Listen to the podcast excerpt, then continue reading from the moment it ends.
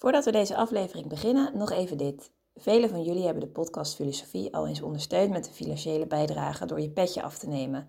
Daar zijn we super blij mee en daarmee draag je ook echt iets bij en maak je onze podcast mede mogelijk.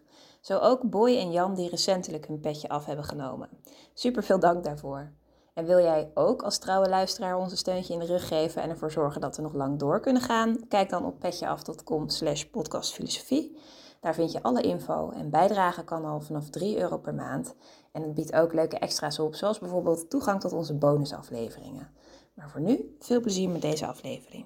Wie weet dat er tussen de differentiaalrekening en het dynastieke staatsprincipe ten tijde van Lodewijk XIV, tussen de antieke staatsvorm van de polis en de Euclidische meetkunde, tussen het ruimteperspectief van de westerse schilderkunst en de overwinning van de ruimte door spoorwegen, radio en lange afstandswapens, tussen het contrapunt van de instrumentale muziek en het economische kredietsysteem, een diepe samenhang in de vorm bestaat. Op deze manier drukte de Duitse filosoof Oswald Spengler uit dat elke cultuur zich autonoom ontwikkelt vanuit een geheel eigen cultureel DNA. Welke wetmatigheden ziet Spengler in de opgang en neergang van beschavingen? Waarom dekt ondergang van het avondland de inhoud van zijn magnum opus niet goed? En waarom hebben hedendaagse rechtsconservatieven die dwepen met Spengler weinig van hem begrepen? Over deze vragen en nog veel meer gaan we het de komende drie kwartier hebben.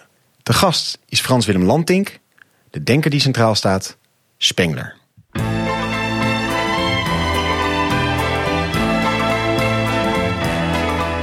Les docks où le me le dos. Dag, goed dat je weer luistert naar een nieuwe aflevering van de podcast Filosofie van het Centre Erasme, School voor Filosofie. Mijn naam is Allard Amelink en het concept van deze podcast is wel bekend. Een hoofdgast, een presentator en een sidekick. En in ongeveer 45 minuten duiken we in het denken van één filosoof. Naast mij Jozef Waanders. Goedenavond. Dag Avond, Jozef. dus ja, precies. Dit keer avond inderdaad, maar uh, ongeacht op welk tijdstip jij het natuurlijk luistert. Uh, misschien een mooie ochtend kan het natuurlijk ook zijn. En aan tafel bij ons Frans Willem Lantink. Docent bij de afdeling Politieke Geschiedenis aan de Universiteit van Utrecht. Lantink is gespecialiseerd in moderne geschiedenis van Duitsland en Italië. En de geschiedenis van ideologieën. Hij is gepromoveerd op Oswald Spengler. Op het snijvlak tussen literatuur, politiek en geschiedenis. Welkom Frans Willem. Ja, dank je Allard. Ja, mooi. En misschien dan een leuke persoonlijke noot na dat Frans Willem degene is die Jozef ooit het laagste cijfer uit zijn hele studieloopbaan heeft gegeven. Klopt, een drie voor uh, theoretische geschiedenis. Maar misschien ter rehabilitatie. Een jaar later herkan, herkant hij het. En toen had ik een acht. Hier, kijk. dus het is, uh, in dat opzicht zijn er geen slechte verhouding meer hier aan tafel tussen Frans Willem en uh, Jozef. Dus dat valt mee. En ja, ik kan het me wel herinneren. Ja, ja, ja. het heeft ook, ook bij Frans Willem een grote indruk gemaakt. Duizenden studenten, maar ik kan me het wel herinneren. Ja, precies. Dat is toch echt een demasqué drie was dat. en we gaan het dus hebben over Oswald Spengler. Dat uh, had je waarschijnlijk al vermoed op basis van het feit dat Frans Willem daarop gepromoveerd is. Spengler werd geboren in 1880 in Blankenburg in Duitsland. Hij studeerde wiskunde en natuurwetenschappen, promoveerde in de filosofie op Herakleitos en uh, was een tijd leraar en werd daarna zelfstandig schrijver in München. Um, hij overlijdt daar uiteindelijk in 1936. In 1936. En tussen 1918 en 1922 verschijnt zijn ja, meest bekende werk, De ondergang van het avondland. En Jozef, jij hebt dat in je kast staan. En nu is natuurlijk de vraag, heb je het ook gelezen? Ja, het antwoord daarop is nee. Ik heb het ooit, wel een grappig verhaal. Uh, ik weet niet meer precies hoe lang geleden, meer dan tien jaar denk ik geleden, in Berlijn op een boekenmarktje buiten, uh, op van die kraampjes. Heb ik het gekocht. En toen zei de verkoper, een hele oude tweedehands jaren twintig editie. En toen zei de verkoper, ach ja, Spengler, dat is zo een boek dat man kauft und eigenlijk nie leest. Ja, en dus je bent niet de enige blijkbaar. Tot nu toe heeft hij gelijk gehad. En Frans Willem, dan is natuurlijk de vraag... is het inderdaad een boek waarvan de titel eigenlijk... Ja, misschien wel invloedrijker is dan het boek zelf? Nou, ik kan meteen met een anekdote beginnen. Want er werd natuurlijk heel veel over dit boek gezegd. Het was een enorme bestseller. En iedereen had het als een soort koffietafelboek in de kast staan. Er waren enorme discussies over. Uh, maar ook een beetje de mythe, het werd door niemand gelezen. Dat is niet waar, dat zal ik zo vertellen. Maar uh, Spengler heeft uh, Adolf Hitler een keer privé ontmoet in een zijkamer in Bayreuther Festspielen. Het was geen aangename ontmoeting. Want Spengler, eh, Hitler hield alleen een monoloog. En Spengler wou natuurlijk zelf spreken. En toen zei Spengler later: Ja, eh, de Führer heeft van mijn boek alleen de titel gelezen. Namelijk de Untergang des Abendlandes. Dat is natuurlijk nog wel bewaar, bewaarheid natuurlijk. Ja. Maar het boek is wel gelezen, want uh, minder bekend is dat er een enorme strijd was om het boek. Het werd ook de Spenglerstrijd genoemd. Heel erg veel recensies, en dat heb ik ook in mijn proefschrift laten zien. Het waren voornamelijk ook uh, schrijvers, ook expressionistische schrijvers, maar ook politici die het boek lazen. En nu komt het, vooral ook jongeren en jonge studenten. Ik heb het zelf op mijn zeventiende gelezen.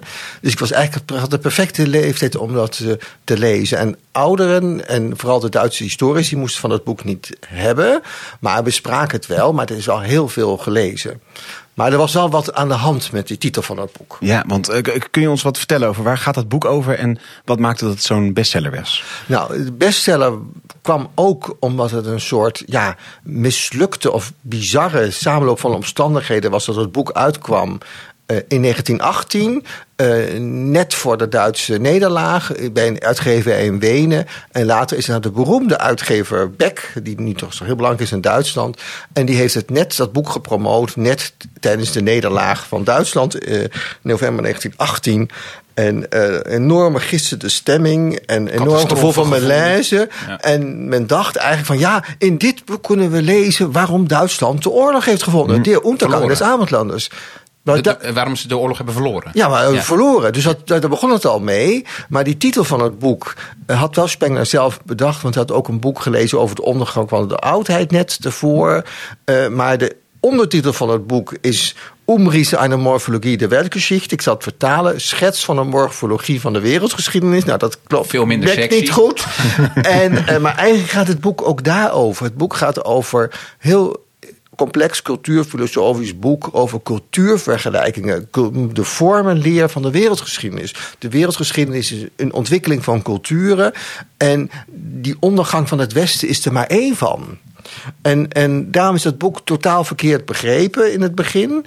Uh, uh, en er wordt eigenlijk altijd nog wel verkeerd uh, op zich te beginnen. Maar dat was dus een soort toevalstreffer. Maar de, titel dekt dus eigenlijk ook de lading helemaal Nee, de titel dekt de lading wel. Okay. Omdat het ook heel erg gaat over de toekomst van de westerse cultuur. Uh, en dat is dus het avondland, het westen. En die toekomst is al uiterst somber, want die zal à la Spengler dan zo verlopen als de ontwikkeling van het Romeinse Rijk. En we zitten dus nu midden in het begin van de keizertijd. En daarna wordt het alleen maar onprettiger en decadenter en barbaarser in zo'n imperialistische fase van cultuur. Dat is eigenlijk de toekomst. Ja, want hij ziet dus een, een soort patronen in allerlei uh, ja. rijken die zijn gekomen en zijn gegaan. Ja, dat zijn de hoogculturen. Egypte, uh, Mesopotamië, China, India, uh, oudheid, uh, Mexico. Maar Mexico dat is een hele tragische cultuur, want die is midden onthoofd toen hij nog niet tot bloei kwam. En de uh, bijzondere Arabische cultuur, waar hij een mengeling ook zit van Jodendom, vroeg Christendom en de islam als een late fase. Wat ook al heel revolutionair was om te, zien. En dat zijn dan cultuurkringen die op zichzelf staan en die zich ontwikkelen als een soort, dat is ook heel uh, Duits, romantisch, idealistisch, uit een soort kern. Mm -hmm. maar ook heel modern, want het gaat dus niet over de geschiedenis van het christendom, maar het gaat over cultuur hebben een identiteit. Het is een soort identiteitsleer en die ontwikkelen zich volgens een bepaalde biologisch principe. En met opkomst en verval. En eigenlijk zijn al die culturen ontwikkeling van een stijl. Het is een stijlprincipe. En dat lijkt ook heel duidelijk op die Duitse kunstgeschiedenis rond, rond 1900. De ontwikkeling van het stijlbegrip. En wat, en wat bedoel je dan met stijl? Nou, stijl wil zeggen dat elke cultuur heeft een soort symbolische DNA, zou je kunnen mm -hmm. zeggen. Een soort code. En die ontwikkelt zich in allerlei vormen. Het is ook een beetje Hegeliaans. Een beetje, bij Hegel lees je ook in de, zijn uh, voor, voorlezingen en zijn lezingen in Berlijn van. Uh, dat is een phoenix. Hè. Elke uh, die, die, beschaving bij Hegel die brandt zich dan op en gaat in een andere vorm weer verder. Hè. Dus, ja. dus middeleeuwen en dan de, de, uiteindelijk eindig je dan in de 19e eeuw, het ideaal van, van Hegel. Maar dat is dus, het ontwikkelt zich in allerlei vormen. En Spengler heeft dat dus nog heel sterk uitge, uitgebreid. Met, ook met allerlei kennis van kunstgeschiedenis en cultuurgeschiedenis. En hij zegt eigenlijk, er zit dus een soort, soort kerngedachte of, of, of DNA, dat zeg je, wat dan dus door cultuur heen gaat, door Ja, het is- kunst heen gaat, is, door, maar ook door, door politiek heen gaat. Ja, het is heel symbolistisch. Dus de, de code van, eh, van de westerse beschaving is immaterialiteit. Dus ontwinning, op, op, on- overwinning van, van de materie. En hij heeft dus een heel esthetisch betoog. Maar wel, ja, ik weet het. Op, als je heel associatief wil denken en er open voor staat, is het wel heel spannend. Hij zegt, ja, het begint dus met. de als we het even over het, alleen over de esthetiek hebben. Het begint dus met de gotische eh, bouw. Dus die westerse beschaving begint niet in de oudheid, maar die begint rond het jaar 1000. Zeg maar, denk aan de ramen van Chartres. Iedereen die erin geweest is, het is heel immaterieel. Eh, eh, het is geen gesloten tempel, maar het is alleen maar lucht en streven.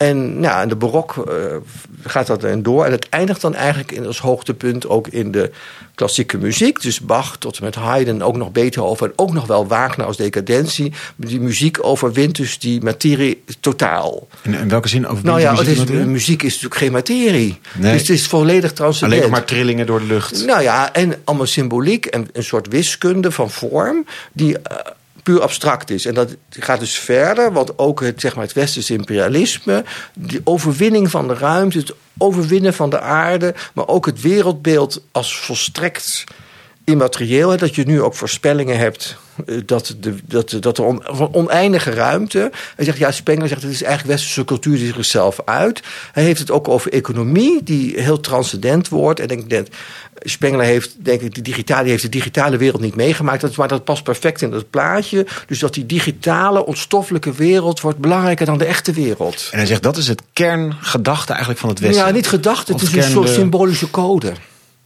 En, en dat ontwikkelt zich heel rijk en dan verstart het. Maar dat is wel, die, die code zit, zit, in alles. En, en waar komt die code vandaan? Is die ergens Nou, dat, is dus heel, dat is heel mystiek. Dat is net dus een soort geboorte in een soort landschap. Ja, dan wordt het heel romantisch. en die ontstaat, soort, soort, soort toeval. Alle, bij Spengler is alles toeval. Hè. Dus Spengler is die zin ook niet christelijk of zo. Er is ook geen reden, er is ook geen rationaliteit. Alles is toeval. Het leven is toeval. le- eh, alles is toeval, maar die culturen ook. En die ontstaan en ontwikkelen zich. En dat ziet natuurlijk, het gaat erg, heel erg over het ontwikkelingsmodel ook van de Duitse pietisme en van Humboldt. Eh, eh, dat denken, dus dat je dus niet vooruitgang hebt, hè, wat Franse rationaliteit en de verlichting, maar iets ontwikkelt zich. Dus Ja. ook heel grillig. Maar ontwikkelingen kunnen ook stoppen. Hè. Dus eh, interessant is dat je zegt bijvoorbeeld die Mexicaanse cultuur, de Azteken, dat was een al een beetje in de late fase van de cultuurcivilisatie. Daar zijn natuurlijk de Spanjaarden gekomen. Ook door alle ziektekiemen en alles. Die is als een zonnebloem is dat afgekapt, gewoon weg. Dus het kan, cultuur kan ook sterven. En, en waar zat, want het, het, het, het is een cyclisch beeld, hè? je hebt opkomst en ondergang. En, en, en waar zat, eh, hoe- waarom diagnosticeerde hij zijn tijd als een, een tijd waar de ondergang was ingezet? Eh, waar lag dat aan? omdat Dat- die cultuur materialistisch werd. Dat is natuurlijk weer die conservatieve cultuurkritiek. maar En- dat is dus een verraad van die code, want het wordt materialistisch terwijl nee, de code juist nee, is. Nee, het is heel esthetisch gezien. Het is, je, je, je, zeg, het is heel erg vanuit de kunstgeschiedenis. Denk aan mijn componist Haydn. Dus je hebt die verfijning van die rococo. En dan wordt alles ja, groffer, commerciële. En dus ook die, eigenlijk is in die ideale wereld, dat is ook totaal politiek correct, is eigenlijk de wereld voor de Franse Revolutie. Dus de Franse Revolutie is het keerpunt. Daar is hij niet enthousiast over. nee, maar dat is dus het idee. Dus eigenlijk de, de samenleving van het Ancien regime is eigenlijk de, de, de, de zuiverste vorm. Ja. Dus blijkt natuurlijk ook meteen al heel conservatief. Ja, maar dat wil niet zeggen dat je dus daar terug moet. Want dat, dat daar is heel belangrijk bij Spengler. Daar komen we nog wel op terug. Hij is dus niet reactionair, want hij zegt niet: we moeten weer terug. We moeten Nee, niet nu want eh, zoiets of, of, eh, eh, Schubert gaan luisteren. Nee, we hebben de wereld van de Duitse vooruitgang, van de Duitse techniek. We moeten juist heel erg in die tijd meegaan. Dus we moeten niet gedichten gaan lezen, we moeten dus techniek leren. We moeten het nog eens aan overgeven aan nieuwe stedenbouw. Dus we moeten die moderne. En dat, daar zit het Italiaans-fascistische bij Spengler. Ook een soort. Oh ja, de westerse techniek is natuurlijk ook heel faustisch. Ook, ook ontstoffelijking en. En Faustisch is dus van Faust. Ja, maar ja. ons- dat, dat, dat staat voor het, eh, de onstoffelijking. Voor Nou, het- nee, meer dat, dat ook dat, dat, eh, eh, het verraad eigenlijk ook. En dat, dat duivelse wat in die cultuur zit, dat zit er dus ook in. in. En Faustjes begrijpt natuurlijk het begrip van Goethe, maar zo ziet hij die westerse beschaving ook wel. Dus die zichzelf verraadt en verliest in dat oneindige. Zijn ziel verkoopt voor... Ja, maar zo moet je het bij Springer niet zien, want het is vooral heel symbolistisch. Het gaat heel erg over stijl. Dus als je zegt het is allemaal onzin. Ik had ze als, als docent Marietje van Winter, die leeft nog steeds. Gek dat ze elkaar nu noem. Maar toen kwam ik al mijn eerste jaar aan. Ik ken jullie ook natuurlijk uit het geschiedenis van Utrecht. Met een, een werkstukje middeleeuwen. En toen had ik Spengler daarin over die Arabische cultuur. En toen zei ze, ik wil dat boek dan, eh, kun je het me geven? En toen zei ze, het is wel goed om dat zoiets toch even als tegengif te doen. Toen zei ze, gaf ze me terug met een soort verwerpelijke uitdrukking. Troebele noties. Als je daar niet voor open staat en ook niet het esthetische gevoel hebt, dan, dan, dan is het dus eh, niks. Maar als je dus opgegroeid bent in Bildung en je kent, je weet ook hoe Sartre is en je weet de muziek van Bach en je begrijpt ook de kritiek op Wagner die Spengler heeft, ook weer via Nietzsche. Dat je, als je het snapt en als je een beeld hebt hoe een moderne stad eruit ziet, dat het ook magisch sprookjesachtig is. Ik ben zelf in New York geweest in 1999. Toen zag ik die wereldstad die Spengler beschrijft, zo duister, ook magisch met al dat licht. Dus zo'n imperialistische spookstad eigenlijk, maar heel fascinerend. Dat is dus die eindtijd van die beschaving. je moet een zekere mystieke gevoeligheid hebben. Nou, nou ja, het is natuurlijk wel heel esthetisch. Dus eh, eh, in die zin, ja, heel belangrijk is over dat idee van die ondergang. Dus je, moet- ook, ook hier over deze ernstige dingen natuurlijk ook blijven lachen. Maar Spengler heeft ook toen iedereen dus zwelgde in die, die verschrikkelijke tijd na die Eerste Wereldoorlog. En heel pessimistisch dat het boek ook ging lezen. Toen heeft Spengler een boekje geschreven met de titel Pessimismus, vraagteken. en die zet hij heel bozig, zet hij in het begin. Ja, mensen be- vergelijken de ondergang van de westerse beschaving als de ondergang van de Titanic. Was een paar jaar daarvoor, hè, 1912. Ik zei, nee, zo moet je het helemaal niet zien. Want ik bedoel alleen maar een, ja, een soort geestelijke degeneratie. Hè? Want dat is, wordt ook altijd heel moeilijk begrepen bij Spengler. Hij zegt eigenlijk van ja, een cultuur kan verstarren in zo'n eindfase van civilisatie komen, wat imperialistisch is. Dus waar wij dus nu in zouden zitten. Hè, dat die westerse beschaving heeft zich als een soort schimmel of een soort eh, uitgebreid over die hele wereld. Heeft China ook gedaan. Maar dat zou dus daarna nog duizenden jaren door kunnen gaan. Zeg, Maar, dus ja, dus het gaat niet per se direct dan eindigen. Maar er is dus wel iets verloren gegaan in dat het dus zijn- Ja. zijn oorspronkelijke kracht Ja, dat is verliest heel romantisch. Dus je hebt dus een soort ontwikkelingsmodel. En daarna verstart het. Het is een soort dode boom die dan blijft staan. En dat kan natuurlijk. Je ziet dus een spannende gedachte. Als de Germanen invallen niet waren gekomen. dan had het Romeinse Rijk, bij wijze van spreken, nog kunnen bestaan. Ja. Heeft hij En, het was dan heel verstart en heel decadent. Maar. eh, en eigenlijk is een beetje een soort herhaling van de patronen. Is, is ja, dat ja, hij zegt dus, eh, als je dus eh, eh, gevoelig bent om daarin mee te gaan, dan ga je het ook zo zien. Dat is een beetje zelfkritiek ook. Dus als je naar China kijkt, dan zie je dus dat allerlei van die stijlen, dat je een soort schat aan ornamenten hebt, heel ornamentalistisch, en dat wordt ook steeds afgewisseld. Waarom er iets in zit in dat idee van Spengler, en daar gaan kunsthistorici op tilt slaan als je zoiets zegt. Maar als je kijkt naar bijvoorbeeld de Egyptische cultuur, waar ik me al even verdiept heb, dan zie je dat archaïsche oude rijk. Zeg maar, met die piramides zijn dan de, de, de- onze kathedralen. En dat middenrijk, dat is dus onze 18e eeuw. En dat wordt ook als bloeitijd van de Egyptische cultuur gezien. En als je dus daarvoor, misschien is het ook maar inbeelding, maar als ik daarnaar kijk, zie ik dat het, dat is ook algemeen erkend, die eh, dat middenrijk, of de 12e, 13e, de 11e, 12e dynastie, die zijn ook een hele verfijnde cultuur. En ook dus een hoogtepunt van literatuur. En in China had je dat ook. En in China is dat, dat moeten mensen ook van schrikken, dat is dus rond 300 voor Christus, als die Chinese cultuur is eigenlijk al voorbij. maar dat zijn wel hele bijzondere fases. En dat heb je ook met de Griekse oudheid. Is dus ook de, de klassieke Griekse oudheid met de grote Griekse denkers. En de Romeinse tijd is dan een soort decadentie. Hoe En de hele Romeinse tijd ziet hij eigenlijk als decadentie. Nou ja, vanaf, vanaf, vanaf, eh, zeg maar. eh, Augustus- vanaf de, late, de, late, de late republiek. Ja.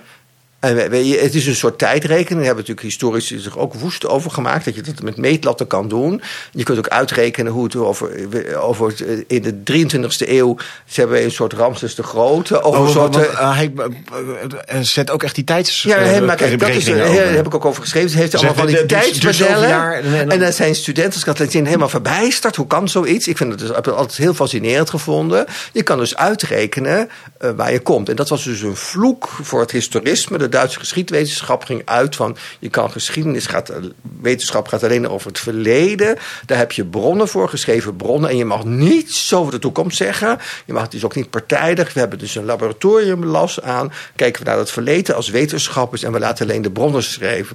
Maar Spenger zegt, nee, we kunnen de toekomst uitrekenen. We kunnen Ja. die lijn doortrekken. Want er zitten bepaalde wetmatigheden Er zitten in. bepaalde die- wetmatigheden in. En als je dat woord wetmatigheid, dank je wel. Want daar, dat, dat, wat toen met Spengler begon, is ja, maar, maar wetmatigheden. Maar, maar dat doet hij wel. Maar voor mij moet je Spengler anders lezen. Je moet het als associatie zien. Eh, eh, vergeef me dat ik Cosima Wagner aanhaal. Die heeft de grammofoonplaat of de muziek gehoord. En ik zat in het Nederlands vertalen. Toen zei ze... eh, ja, die opnames, die, hoor- ze hoorden dus Wagner, Tanhoor, ze hoorden dus een, radioopname van. Toen zei ze, het is ongeveer precies. Het is ongeveer precies. Het is heel precies. Ja, prachtig. Het is ongeveer precies. Dus het is heel precies, maar het is het nog niet. Ja, dat, iemand die dat was een hele foute vrouw, Cosima Wagner, maar ze had natuurlijk wel gevoel voor muziek. Ze hoorde dus dat het wel, net als je het, CD hoort, het is het toch niet. Maar het is wel heel precies. Want het echt is er live zijn.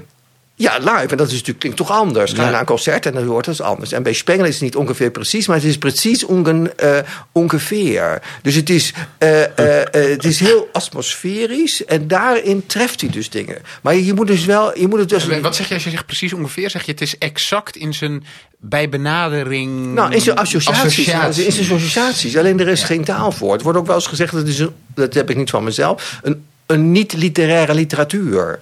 En dat maakt het boek ook eh, eh, ongrijpbaar en ook onleesbaar voor mensen nu. Gewoon een- Gewoon een geheel eigen categorie. Een heel Ja, hele eigen, categorie. En eh, jonge mensen na de Eerste Wereldoorlog, die natuurlijk allemaal hoog opgeleid waren, studenten, die, die vonden het natuurlijk heel, heel spannend. Dat zie je met zulke soort boeken vaker. Het tragische is van Spengler dat hij wel. Eigenlijk wilde hij eh, een programma schrijven voor een nieuwe cultuurgeschiedenis. Hij zegt: het is een omries, het is een schets. Dus daarna moest het eigenlijk nog komen. Heeft zich later in zijn leven is hij met prehistorie bezig gehouden. Dat was iemand die alle kanten op, op, opschoof. Maar eh, eh, eh, het idee is, is wel heel. maar als je daarbij aankomt in de geschiedwetenschap, vinden Ja, mensen is het dus veel te onprecies. en nou, te dat is ja. verschrikkelijk. En je kan niet zeggen van we hebben daar geen bronnen van, we gaan er toch wat over schrijven. Nee, nee. Maar spannender is dat hij dus interdisciplinair was. Dat hij zegt, we laten het even bij de 18e eeuw houden. Eh, in Oostenrijk heb ik de laatste jaar veel kloosters eh, bezocht uit interesse. Eh, gewoon kunsthistorisch uit de midden 18e eeuw. En hij zegt zelf ook, de rococo is een soort muziek in steen. Dus als je die dat ziet en je vergelijkt die rococo met, met ook de ontwikkeling van de muziekgeschiedenis, er zitten enorm veel parallellen in. Maar dat is een vorm, dat kunnen we eigenlijk in onderzoek niet doen. En dat is Spengleriaans om, die, om dat dus wel te zien. Ja, dus zien is dat eigenlijk op diezelfde manier zich dingen manifesteren in muziek, in eh, Ja, maar, de, maar in- disciplines kunnen dat dus tegenwoordig helemaal niet. Mensen Nee. willen dat ook niet zien. Nee, en hij doet dus ook nog door de tijd heen al die verschillende beschavingen. Dus hij eigenlijk Ja, doet- dat je hij zegt, alles eh, die, eh, eh, de, die 18e eeuwse verfijning kan je ook terugzien in het Middenrijk. Nou, dan Ja. zeggen mensen, ja, maar dat is heel veel waanzin. Dat kan Ja. toch helemaal niet? En dat is, dus helemaal, dat is heel onwetenschappelijk. En, en heeft hij nou bij die andere beschavingen ook zo'n zo'n kernding? Want, eh, want die code van ja, natuurlijk. eh, Ja, bij Egypte is dat dan het idee van het perspectief van de weg. de- die, die, die dodelijke perspectief, die lijn. Die zit dus ook van het dode. En dat zit dus in al die... Al die architectuur zit dus die. Ja, die Lineaire. dat lineaire zit daarin. En in de Chinese cultuur is het zeg maar een soort wandeling. En dus ook eh, tuin kan het zijn. En bij, dat klinkt natuurlijk wel heel erg stereotypief wat ik nu ga zeggen. eh, in de antieke beschaving is het het soma, het somatisch, het, het materiële. Dus de westerse kunst, westerse beschaving is een omkering van de antieke. Heel grappig in Ondergang des Avondlanden is de lelijkheid waarmee hij, dat maakt hem dus ook wel meteen geen natie, de lelijkheid waarmee hij over de Griekse oudheid en over de, eh, over de Romeinen spreekt. Hij zegt, die- nou, dus de Duitse beeldingsideaal is die verheerlijking van al het Griekenland. Hij zegt van ja, het is een totaal vreemde cultuur. Dat is ook heel schokkend. Ik zeg het wel eens tegen mensen, oude klassi- klassici gezegd. Die zijn helemaal verbijsterd als je zoiets herhaalt. Ja, het is eigenlijk vreemder dan de Mexicaanse goden. We hebben daar een soort ideaalbeeld van gemaakt. Zo'n Goethe in Italië. Maar het is een hele vrede, vreemde, en vergeef het woord, ook hele verwijfde cultuur. Het is heel anders dan, dan wij zijn. En we hebben een ideaalbeeld gemaakt. Het waren, die beelden, zegt hij, waren bont beschilderd. Dat weten we nu ook. Dus het waren niet die koude... Nee, die witte gedingen. Een heel bont en heel barbaars. En het was ook helemaal niet eh, eh, eh, heel, heel weinig technisch. En Spengler heeft ook een enorme aanval. Is ook heel grappig op de renaissance. De renaissance idee, we gaan weer de oudheid. En dan heeft hij het ook over Florence. Dat was een Hellenische die Jämmerlichkeit. Ja, die Frans, die Italiaanse... die Italiaanse stadstaten, daar komt er ook helemaal niks van. Het gaat natuurlijk om de grote staten als Frankrijk die opkomen. En dat is allemaal... allemaal Spielerij, allemaal niks. En, en een soort spel met de oudheid. En we hebben daar ons droombeeld van gemaakt. En dat is wel heel precies. grappig. En dan zegt hij, dat is kunsthistorisch. En ook mensen als Thomas Mann waren ervan indruk. Zegt van ja, eh, Michelangelo en Raphaël en... eh, da Vinci hebben eigenlijk de Renaissance overwonnen. Want zij zijn Ging echt eigenlijk iets nieuws doen. zij gaan naar de barok toe. Ja. Eigenlijk is het de eerste barok. Nou, dat is, was natuurlijk zo schokkend, maar dat was wel. Dat is, je moet het in zijn tijd zien. Het is heel Je expressionistisch. moet het ook een beetje welwillend lezen waarschijnlijk. Ja, maar. Expressionist is wel een goede term als dat het ook... eh, Ja, maar, ja, maar, maar ik kan het iedereen aanraden, want die, dat, dat is wel prachtig. En het ingewikkeld. En één ding nog over Spengler, want. Ja. Hij was wiskundige. En zelfs Einstein heeft ook pagina's over de geschiedenis van de wiskunde. Ook ja, wel met een enige frons in de ogen, maar wel welwillend gelezen. Hij, was, hij kon gewoon echt ook, hij was wiskundige. Hij was opgeleid. Hij was En hij leer- zegt dus ook, ook die, die, die, die kern-DNA, om even zo te noemen, komt ook in wiskunde Ja, bijvoorbeeld tot eh, eh, in, de, in, in de westerse wiskunde eh, komt het ook. Je hebt dus allerlei verschillende wiskundes. Ja, dus ik wil- durf bijna niet te zeggen. Het is bijna iets postmoderns. Dat wiskunde niet universeel is, maar dat je elke cultuur heeft zijn eigen vorm van wiskunde. Maar het is ook iets cultuurrelativistisch hiervoor in. Dus dat Enorm de- die, Grieken cultuurrelativistisch. zijn andere mensen. Dat zijn wij Ja, niet. natuurlijk, dat zijn we Ja. niet. Maar dat is dus heel, heel spannend en heel grappig. Want zoals we weten, hebben de zo natuurlijk Griekenland als ideaal. En die zeggen van ja, dat is totaal anders. We hebben filmen met Egypte. En Mexico is nog minder vreemd. eh, Die rare Mexicaanse goden, zou je dan nu zeggen, heel politiek incorrect. Dan, dan die, Griekse goden. Dus hij zegt dat is een soort een droom geweest die niet klopt. Maar jij zegt hij is cultuurrelativist. Enorm. Spengler. Want Ja, dat- het is, dat maar, maar, wat, wat, hij, beeld, wat hè, hij niet dat- kunnen, wat, dat hem zo, eh, eh, eh, zo spannend maakt, dat het wel verbonden was met Duits nationalisme en conservatieve denkbeelden. eh, maar dat past niet in onze categorieën. Maar hij was extreem cultuurrelativistisch. Maar en, en hoe brengt hij dat dan bij elkaar? Sorry. Nou, om, om te zeggen. Om binnen het- binnen het eh, Duitse eh, verhaal Een een mooie, mooie voorbeeld is dat hij zei: het Westen is de enige meest historische cultuur. Dus wij zijn in staat om die andere culturen wel te begrijpen. Want de kritiek was natuurlijk op Spengler van ja, hij praat wel over al die andere culturen, maar dat zijn allemaal eigen eilanden. Waarom kan hij dat dan wel begrijpen? Ja, nee, het Westen is een cultuur, ook dat imperialistische, maar hij kan ook eh, dat over de grenzen heen kijken. Eh, de westerse cultuur is dus enige in staat om andere culturen ook te begrijpen. En daar zit wel wat in. Ook die rare zelfhaat die je nu in moderne westerse stromingen zitten, het is ook iets heel westers. Van, van zo, zo, ook weer zo raar eh, eh, kritisch over zichzelf zijn. En het heeft allemaal. Maar dat is op zich goed, maar die kritiek kan doorslaan. Dan is nou, ik weet niet of dat goed is, maar, maar, maar eh, eh, Spengler zei dus niet van het Westen is beter. Alleen hij zei wat hij wel zei, het Westen is nu, wij zijn het Westen en we moeten geen eh, medelijden hebben met andere beschavingen. Wij zijn, en, we, en we worden, dat is weer dat Nietzscheaanse. Ik zou met China gewoon, zo, zo, heeft hij ook gezegd, de, de westerse techniek wordt overgenomen en nu komen we richting een beetje racisme van, die zijn veel sluwer dan wij en die gaan die techniek ook gebruiken. Dat heeft hij ook voor Japan gezegd is niet weer, dan gaan we weer met Cosima Waker precies ongeveer, maar omgekeerd. Het is niet helemaal onwaar. Ik wil heel even, want dat is een beetje gewetensvraag natuurlijk ook. Je zei net, hij is geen nazi. Maar de nazi's eh, zijn wel met hem aan de haal gegaan. Waar nou, het is heel ingewikkeld. Ehm, ik heb ook in mijn proefstuk ook, heb ik ook, eh, dit archiefonderzoek gedaan. Iemand als Goebbels was eh, eh, heel erg gecharmeerd van het boek Preußentum en Socialismus, Pruisendom en Socialisme. Ook van Spengler? Eh, ook van Spengler, waarin hij zegt van wij moeten het socialisme van Marx bevrijden. En het socialisme is de eindstemming eh, van de westerse ideologie, de laatste ideologie. Dus niet helemaal socialisme, maar het was dus een staatssocialisme. Dus de staat is er dus voor het rechtsstaatsdenken. De staat is er dus, het gaat ook over collectieve gezondheid en de staat als bepleit Spengler. ja, dat is staatssocialisme. Dat zegt hij niet letterlijk, maar het gaat over de moderne staat. Het gaat dus niet over liberalisme. Maar hij gebruikt het woord socialisme. En het socialisme was dus begrip in het late Duitse keizerrijk, Wilhelminische keizer rond 1900, natuurlijk een, een fout begrip voor rechts. En wat Spengler heeft gedaan, dat heb ik, dus heb ik niet, niet eh, bedacht, maar dat is ook algemeen bekend, heeft dat begrip socialisme salonvelig voor rechts gemaakt. Dus het Preußentum en socialismus en Pruisendom en socialisme, dat kon je rond Willem II kon je dat rond 1902 niet zeggen. Want socialisme, dat waren natuurlijk vaterlandsloze gezellen, dat waren, niet, dat waren foute mensen en eh, niet nationalistisch. Dus hij heeft dat dus aan elkaar Ja, dat verbond dus het nationale en socialistische. ja, en ook het begrip Pruisendom op een soort, op een soort ja, eh, Italiaans-fascistische manier eh, zo te brengen, is natuurlijk wel bijzonder. En nu komt, nu komt het spannende. Ehm, toen de nazi's aan de macht kwamen in 3 januari 33, toen is er in maart 33 de zogenaamde Dag van Potsdam, de taak van Potsdam. En daar werd symbolisch het oude Pruisen met president Hindenburg en Hitler werd met elkaar verzoend in de Garnisonskirche. En dat zijn ook allemaal foto's van. Dan zie je Hitler was natuurlijk nog, eh, nog geen eh, president. Dat Hindenburg leefde nog. Die buigt dan voor Hindenburg, geeft hem een hand. En die heeft dan die... die Pluimhoed op. Ja, en dan zie je ook nog die, die rare kroonprins. Die, die, waar niet zoveel gedoe over is. Dus zoveel staat dat ook ergens op de achtergrond. Dat is verzoening. Nu komt het. Goebbels, die dus eigenlijk gecharmeerd was van die politieke schriften van Spengler. Typisch als jongeling had hij Spengler gelezen. Vooral dat Poisonismus. Die vroeg aan Spengler. Ja, meneer Spengler in München. Hè, van, wilt u niet een grote radiorede houden op de dag van Potsdam? Zo van, duid het eens even mooi groot. Ja, is ik stond ga er dus zo'n even mooi. Ja. En toen zei Spengler, nou, daar heb ik helemaal geen zin in.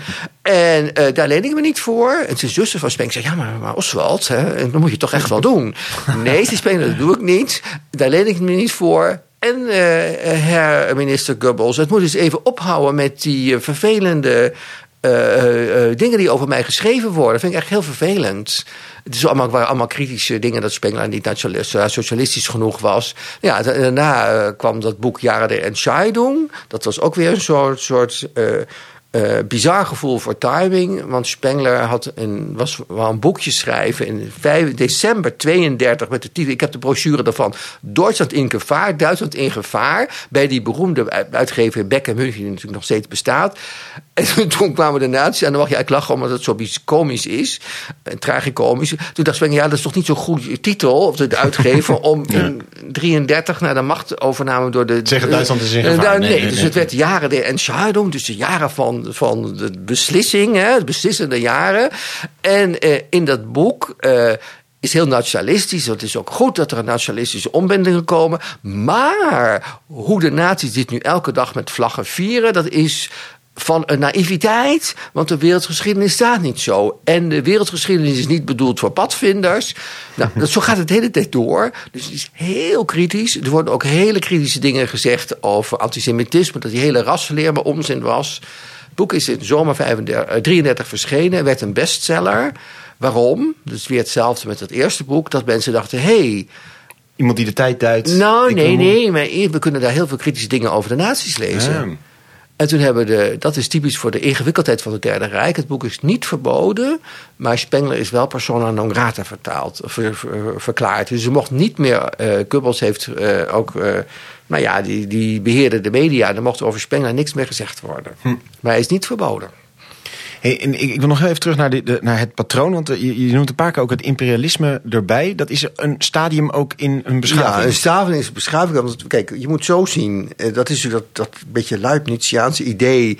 Die beschavingen zijn een soort vensterloze monade. Dus een soort eenheid zonder vensters. Dus iets wat helemaal in zichzelf zich ontwikkelt. Hè. Een kastanjeboom ontwikkelt zich in zichzelf. Die code van die kastanjeboom zit in die kastanjeboom. En wat er omheen gebeurt, doet er niet toe. Nee.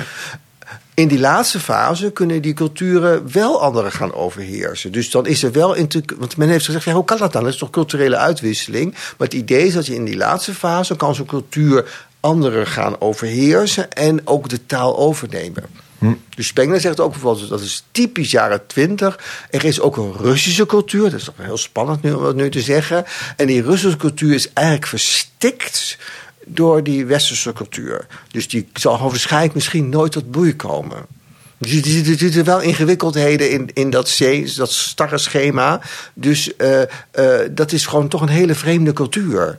En die cultuur is eigenlijk verstikt door die westerse, westers imperialisme, als westerse imperialistische cultuur die er overheen gegaan is. En het meest spannende in het boek, het meest omstreden ook eh, voor wetenschappers, dat hij zei van ja, er is ook een tussencultuur, namelijk de cultuur, de Arabische cultuur van het morgenland. En nu wordt het heel erg interdisciplinair. Het vroege christendom en het jodendom horen tot die cultuur en de islam ook. Nou, dat is buitengewoon spannend. Dat zeg je over de westerse cultuur. Nee, nee, nee. Je hebt de westerse cultuur begin het jaar duizend. Oké. Dan heb je dus die, die kathedralen. En er is, er is iedereen overeen. In het jaar duizend verandert er wat. Hè. Die vroege middeleeuwen. eh, In Utrecht wordt altijd heel erg bijzonder over gedaan. de, eh, rond het jaar duizend begint er toch iets anders. Opkomst van de steden. Dan is ontst- enorme booming. Daar, daar gebeurt wat.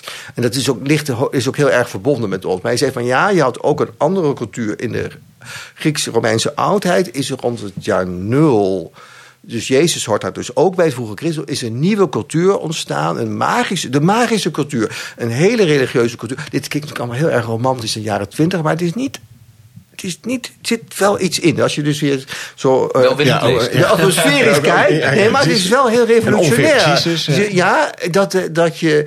Dat, precies ongeveer. Oh, precies ongeveer. Ja. ja, maar- precies ongeveer. Ja, dat, je, dat is dat vroege christendom en het Byzantijnse Rijk en eh, eh, het Jodendom, wat ook een bloei kende in de eerste jaren van rond de jaar, eh, jaar, van de christelijke jaartelling. Dat is een eenheid, een soort me- een hele metafysische religieuze cultuur.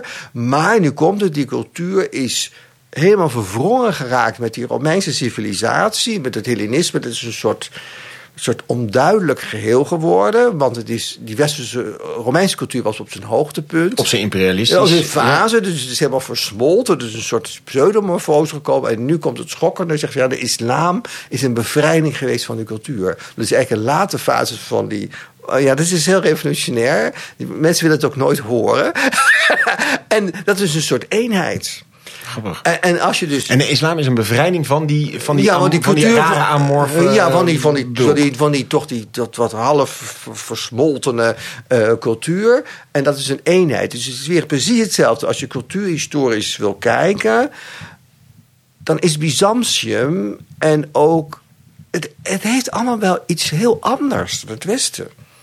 Ja, dan kun je zeggen, ja, dat is allemaal heel erg eh, West-Europees, Duits gedacht om het te zien. Maar als je dus weer Spengler welwillend wil benaderen en je kijkt even door je oogharen heen, is het wel heel spannend.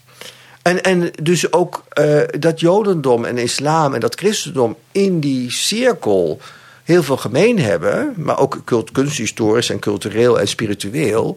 Eh, Ja. oh ja, en het idee van die magische cultuur is dus de. Eh dat heeft een ander woord voor. Dat is de godsdienst als een soort natie. Eh, een na- nationale staat. Hè? Dus, Ja. dus het Jodendom, eh, het Christendom, het zijn allemaal huizen van geloof. En een soort spirituele gemeenschappen zijn dat. Dat is het idee van die cultuur. Maar hoe, hoe- want di- dit is ook inderdaad de- de- die lof voor de, voor de islam. Eh, eh, toch is hij in... Nou, niet lof, maar gewoon. Oh, nou, in ieder geval als een, als een eigenstandige kracht dus ergens die dus dan dat losmaakt van dat eh, Romeinse. Wa- Waarom is hij dan in, in eh, rechtsconservatieve hoek zo populair? Is ook dat Ja, omdat ze erin? gewoon niet lezen. Dan hebben ze het weer, omdat ze het gewoon niet begrijpen. Er zijn ook eh, eh, niet onbekende Nederlandse politici die ook met Spengler eh, dwepen, maar die het ook niet begrijpen. Die zouden ook, nee, Spengler zou ook helemaal niets over hebben voor de Even qua context, dit is een jaar of zes, zeven geleden. Dat wel zo met, met groot eh bombari, die nieuwe Nederlandse vertaling, zo'n uitgave kwam. En daar stond dan inderdaad ook op de flap van Baudet. Dit is de intellectuele Ja, nee, worsteling nee, van nee, maar, de- maar Dat- die, die persoon, is- wiens naam ik niet al te veel wil noemen, die is ook voor het vlaggenschip van de, de Spengler zou gewoon heel erg gelachen hebben over, over die Hollandse natiestaat.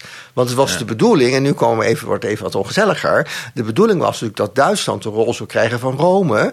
En dat, dat, in, dat imperium, Westerse imperium, zou natuurlijk Duits zijn. Net als... eh, en eigenlijk heeft dus volgens het schema heeft Carthago gewonnen. Maar, maar heel, heel even... Want Carthago en Rome waren natuurlijk de Ja, tegenstanders. en Engeland had eigenlijk volgens het model van Spengler niet moeten Oh, winnen. zo. Ja, ja, Engeland was Carthago van, van, Ja, van, ja, van wij de Duitsers. Ja, ja, ja, precies. Maar Daar is met- de grond niet omgeploegd en ingezout. Ja, ja. eh. E- Even terug naar die, want dat is denk ik toch wel spannend. Even terug naar die actualiteitsvraag. We hebben dat natuurlijk een paar jaar geleden meegemaakt dat, dat Spengler zo'n enorme revival doormaakte en helemaal gepopulariseerd werd en vertaald werd. En een groot moment in, in, in, eh, wat was het, in Amsterdam met allemaal denkers en iedereen ging erover hebben hoe, hoe, hoe geweldig. eh Maar ook was. heel veel hele kritische dingen hoor. Ook, eh, klopt. Maar vooral, bepaalde vooral in de conservatief-nationalistische hoek li- liep er echt mee weg. Als een soort leidsman. En, en jij zegt nu, jij, die hebben het niet begrepen. En kan, kan Nou even ja, ja zeggen en nee. waarom want ze, wel of waarom nou, niet? Ze, Of waarom ze, allebei? Ze, ze lezen selectief. ja. Ze leest gewoon selectief. Eh, eh, Want wat- wat ligt er nou, dus ze- wel ze- uit Kijk, dat is het grote verschil ook van Spengler en het nationaal socialisme en het fascisme. eh, dat hij dat wel als decadentieverschijnselen zag.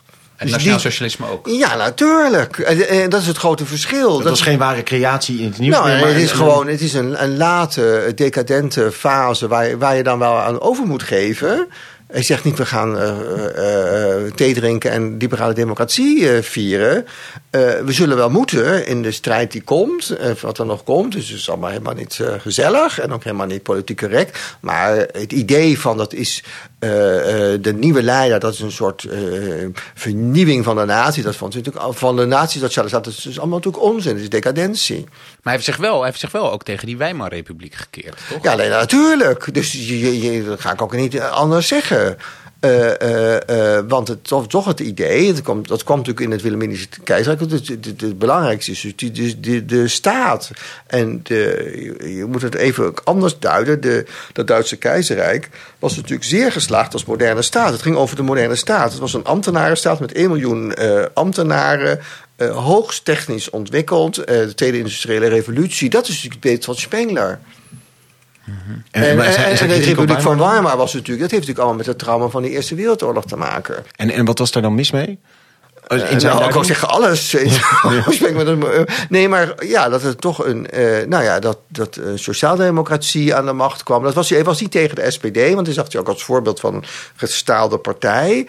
Maar ja, eh, eh, toch het idee van eh, eh, accepteren wat niet zo was eh, van die Duitse nederlaag.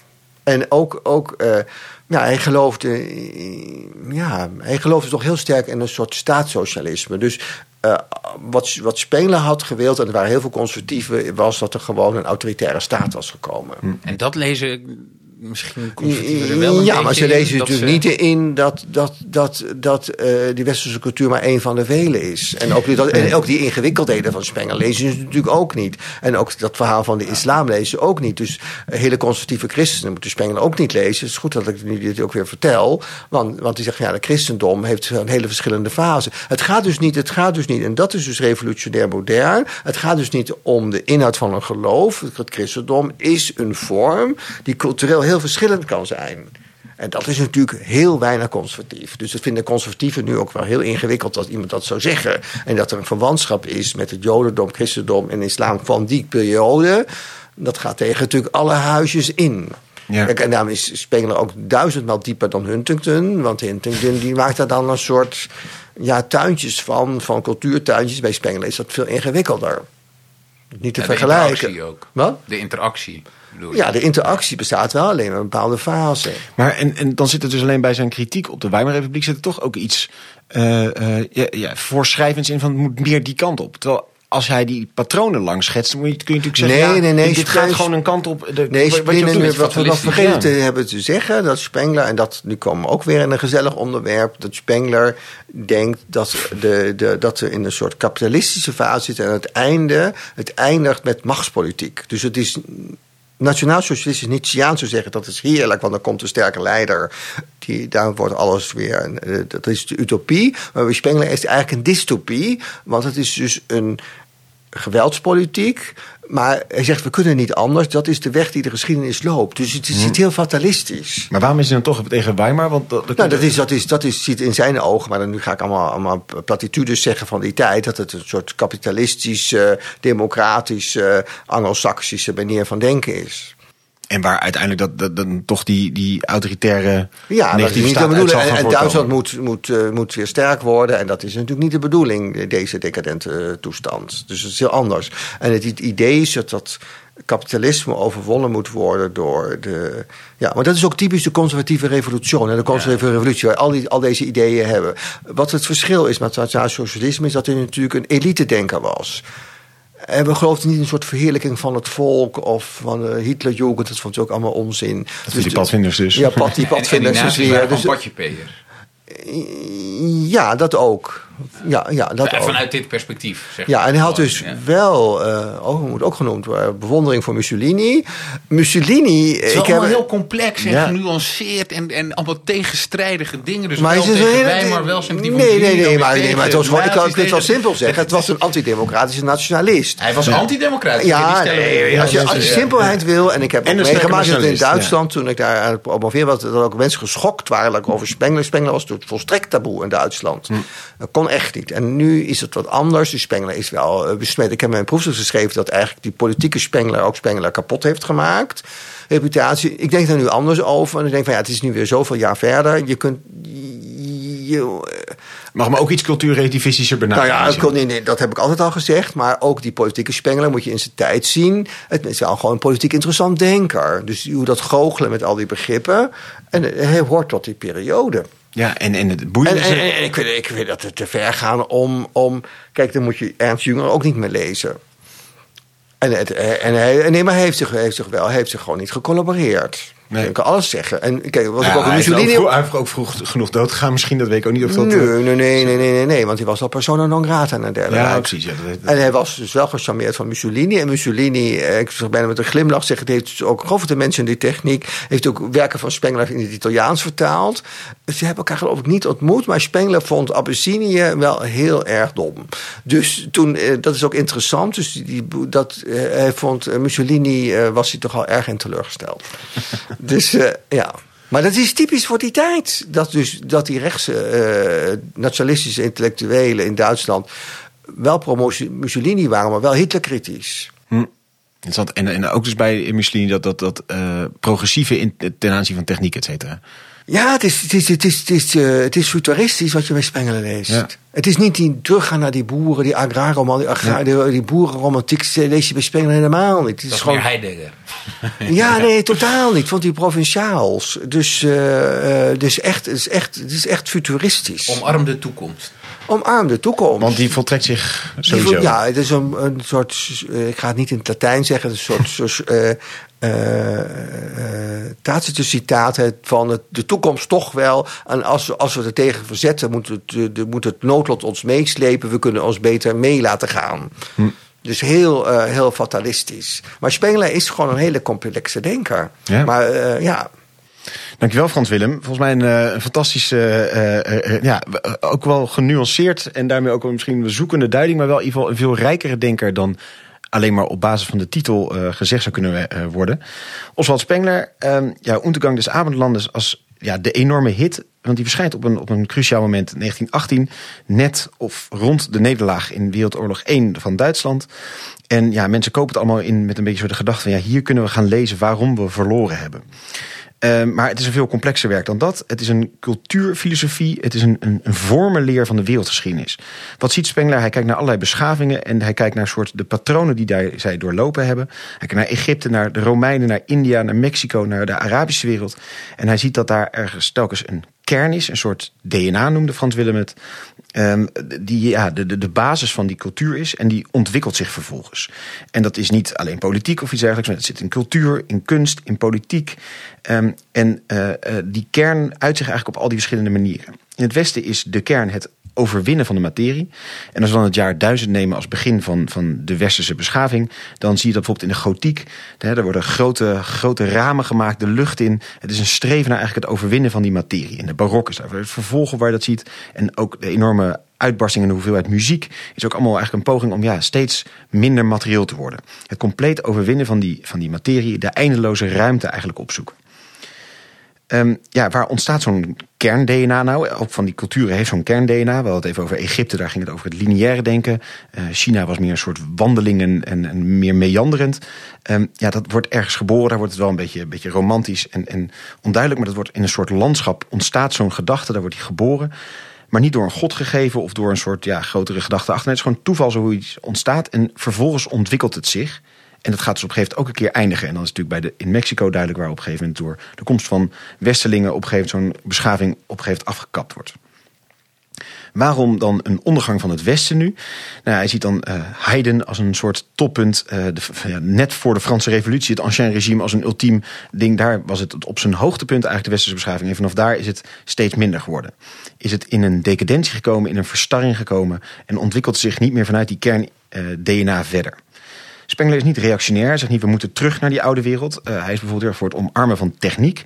Um, en hij zegt namelijk ook, ja, de ondergang is niet een soort Titanic. Wat ook kort daarvoor gebeurde. Hè, een zinkend schip, daarna is het afgelopen. Nee, het is eigenlijk een ja, slechts tussen aanhalingstekens een geestelijke verstarring. Het is als een dode boom en die kan nog eindeloos doorgaan. Hè? Als de, uh, de, de Germaan niet waren gekomen, had misschien het Romeinse Rijk dat nog op de dag van vandaag bestaan. Het is alleen maar dat er niet echt wezenlijk nieuwe dingen meer gebeuren. Het is een soort herhaling van zetten, maar het kan nog eindeloos doorgaan. Hij plaatst het einde van China ergens voor uh, het begin van onze jaartelling. Uh, en nou goed, daar zitten we nog steeds mee, dus het, het kan nog eindeloos doorgaan. En je kunt dus patronen zien. Het zijn dezelfde intervallen, ook echt tijdtechnisch. Het zijn wetmatigheden die je dus kan zien en die je dus ook kan extrapoleren naar de toekomst toe. Uh, hoe moet je hier naar kijken? Nou, er waren veel kritische historische beschouwingen op. Van ja, dit, dit, nou, hij vult gaten in die, die, waar hij geen bronmateriaal heeft. Maar vanuit zijn patroon ziet hij dan wel hoe het ongeveer daar moet zijn gegaan in die tijd. Ja, mensen zeggen dat dat, dat kan toch niet als je heel sec bij de bronnen wil blijven. Uh, maar het is ja, een soort niet-literaire literatuur. Het is uh, precies ongeveer. Het is associatief, expressionistisch. Het is van zijn eigenlijk een genre in zichzelf. En je moet het een beetje welwillend lezen.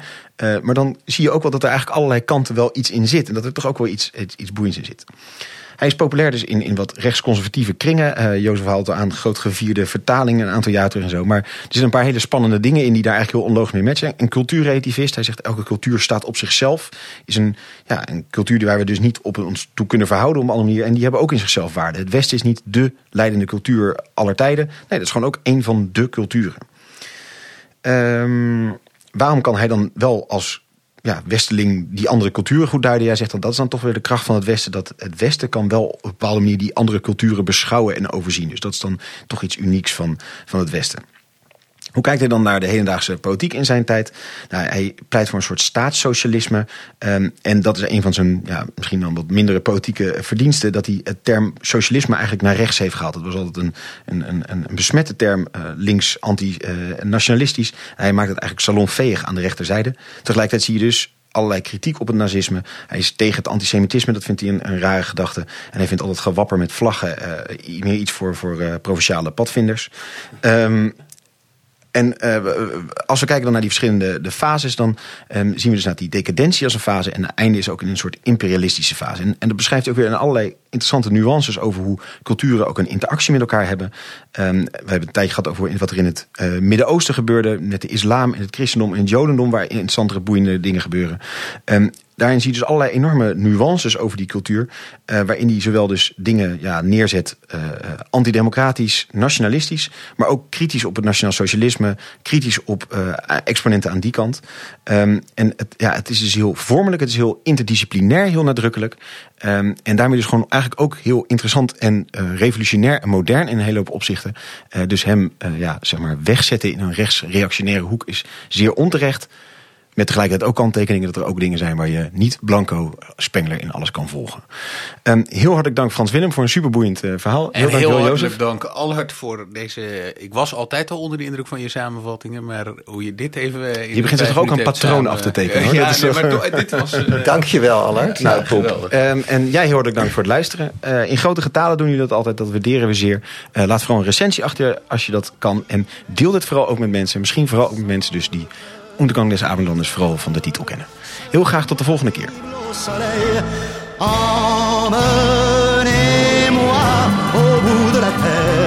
Emmenez-moi au pays des merveilles. Il me semble